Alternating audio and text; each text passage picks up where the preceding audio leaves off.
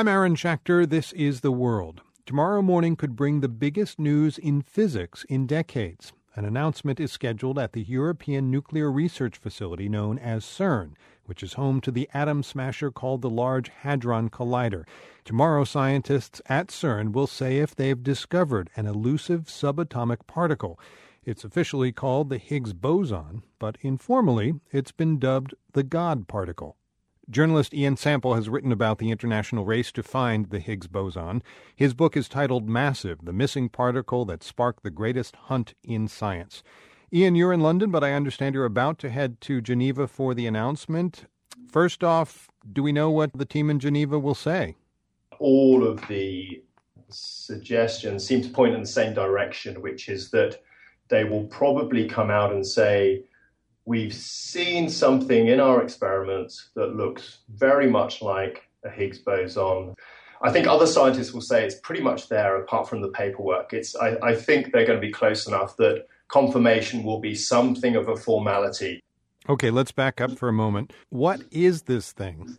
Well, the Higgs boson is really um, just a particle that is associated with a field, and it's the field that's interesting. It would be something new that we didn't know was there, and its role is to give the really basic particles, the basic building blocks of matter, their weight. And if they don't have weight, they move around at the speed of light, and you don't have planets or stars or life.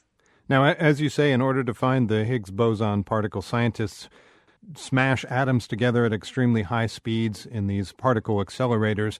This is a huge cost for this thing, isn't it? Yeah, but it's uh, there's an interesting thing that happens here, and it's somewhat driven by the sort of the PR that comes out of CERN, and also by the, the rest of, of the media, where we sort of we leap on the Higgs boson as the, uh, the, the the sole reason for the Large Hadron Collider. Now, it's true that the Large Hadron Collider was built with the Higgs particle in mind, but it's not true that that's all it's about. You, have talked about CERN, the the CERN lab there in uh, Switzerland Scientists on this side of the Atlantic at Fermilab outside Chicago have also been searching for the Higgs particle and, and doing some of the other work you mentioned. Uh, and in fact, just yesterday they announced that they've come tantalizingly close to confirming that the particle exists. Uh, if the European team tomorrow says that they have indeed found it, is that a win for Europe, a loss for the United States? If, if CERN say they pretty much got this particle, I think it will undoubtedly, just by um, dint of geography, be seen as a success for Europe. But the US have been paying an awful lot of money into the LHC and into CERN because they realize that that is really where the game is at. And if they're not involved in CERN at a greater level, um, then they really are out of the game. Well, given that, uh, and aside from the, the lovely media quality of it all, why is it called the God particle?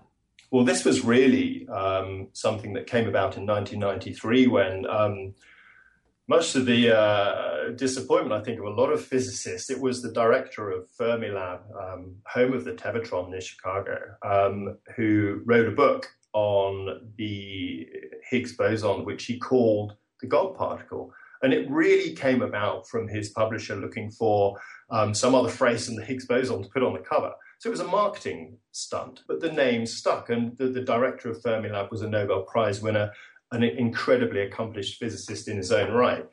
So, you know, a Nobel physicist names a particle, the God particle, it probably does have a certain uh, media attraction to it, more so than the Higgs boson. Um, and the media ran with it. Physicists have hated it ever since. Ian Sample is a science journalist for the British newspaper The Guardian. He wrote a book about the Higgs boson. It's called Massive The Missing Particle That Sparked the Greatest Hunt in Science. Ian, thank you so much. Thank you. You can find out a lot more about the Higgs boson from our partners at the PBS program NOVA, and you can watch scientists make their announcement live from Geneva. We've got links at theworld.org.